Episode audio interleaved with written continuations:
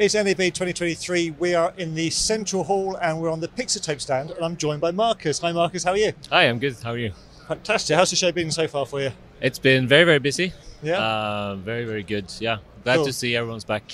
Yeah. Now, of course, we're talking virtual production. Now, VP is a very broad term, Mm. isn't it? How do Pixotope define virtual production? So we define it essentially as all types of production that involves some amount of um, live uh, live video combined with uh, with real-time graphics. Okay. So that could be you know augmented reality, virtual studio, or it's become very popular recently XR or in-camera visual effects, which is using large LED volumes. Cool. So, what um, what speci- uh, significant trends are you seeing in the um, adoption of virtual production, um, and, and how is that changing the media landscape? So I mean, you know, people have been doing virtual production uh, for a long time. You know, especially uh, what we call AR and, and virtual studio. Uh, so certainly the, you know, much more uh, XR happening the last couple of years. Uh, you know, with the uh, access access to you know cheaper and more better LED panels for that.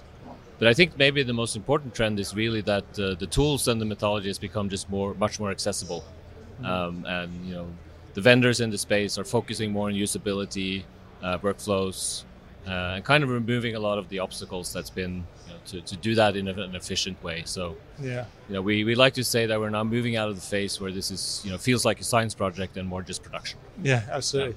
So, um, as far as the benefits, what are the benefits of using virtual production to people? Yeah, we see sort of the. I mean, it starts with the the content, right, and and sort of the IPs, and whoever does uh, media production, either as as sort of, you know, delivering that to to IP owners or those who have to make media content to to sell their products.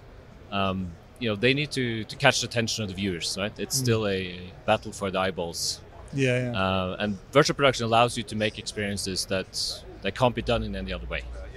So I mean that's sort of the basis for it. But we're also seeing more and more now that people are adopting the methodology and the tools to, to be more efficient in production.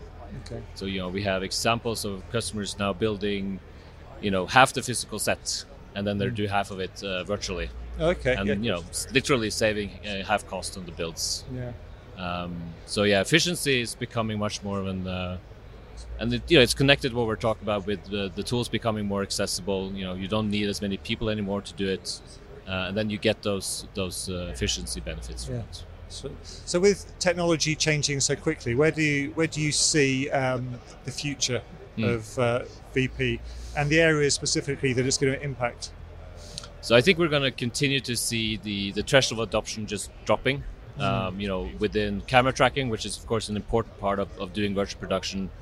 Uh, we're going to continue to see that become much more accessible, and I hope you know one day we will stop talking about camera tracking and it will just be something that happens.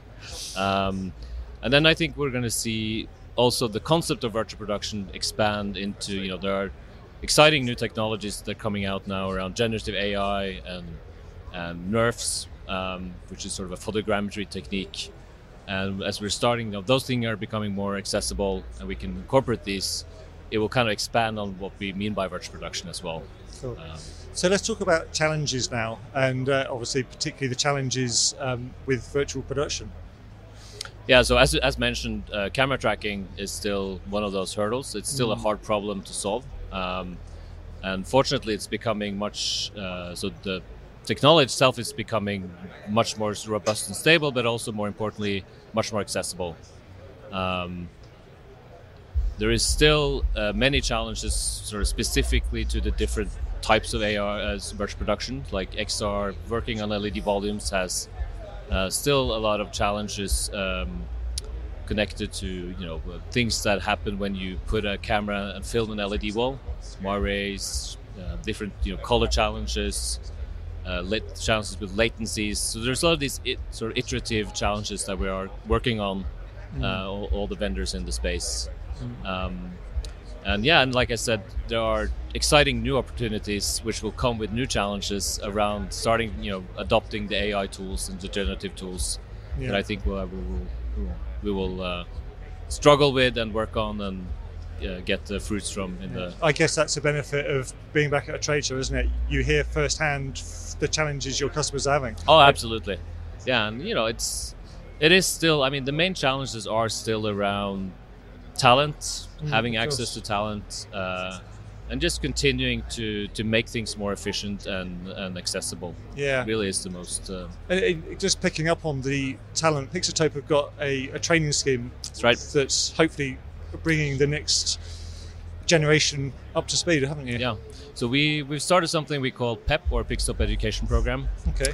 And the idea behind it is to sort of work very closely with the the media universities and colleges um, to see how we best integrate virtual production knowledge into the existing uh, training. Um, because what we realize is that you have to sort of make it relevant for the different disciplines. So, uh, mm. you know, a DOP has different concerns than a set designer, and we're kind of um, making bespoke training material for those different disciplines, and that seems to be working really well. Um, and then the other thing we've done, we obviously also supply you know technology, access to technology, so that the students can um, you know, do it themselves. Get hands on, yeah. So hopefully, when they leave education, they'll be adopting a Pixotope system somewhere. Actually, yeah, exactly. Yeah, idea. So, what, give us an idea what's next for Pixotope. So, I think we're going to see from Pixotope uh, more around um, different ways of producing. Um, so with the Pixotope education program, we're looking to uh, release some tools specifically for the students to allow them to leverage, uh, you know, equipment they already have to do uh, to do virtual production. Um, some of that also uh, connects to cloud, so being able to do leverage cloud compute to do some of that. Um, you know, we are uh, looking at continuing to expand on the the tracking products we already have. And I think the big new area for us will be within more traditional um, insert on air graphics, mm. uh, where we will also be looking at releasing some products um, later this year. Oh, Marcus, that's really fascinating stuff. And uh, congratulations on your education program as well. It sounds really interesting. Thank you. So that's all from the Pixotope stand here at NAB. Obviously, to find out more, check them out online, or if you're at the show still, obviously come to the back of Central Hall and you can chat to Marcus and the team about all the innovation that they're making in the virtual production space. For everything else that we're doing here at NAB, check out kitplus.com.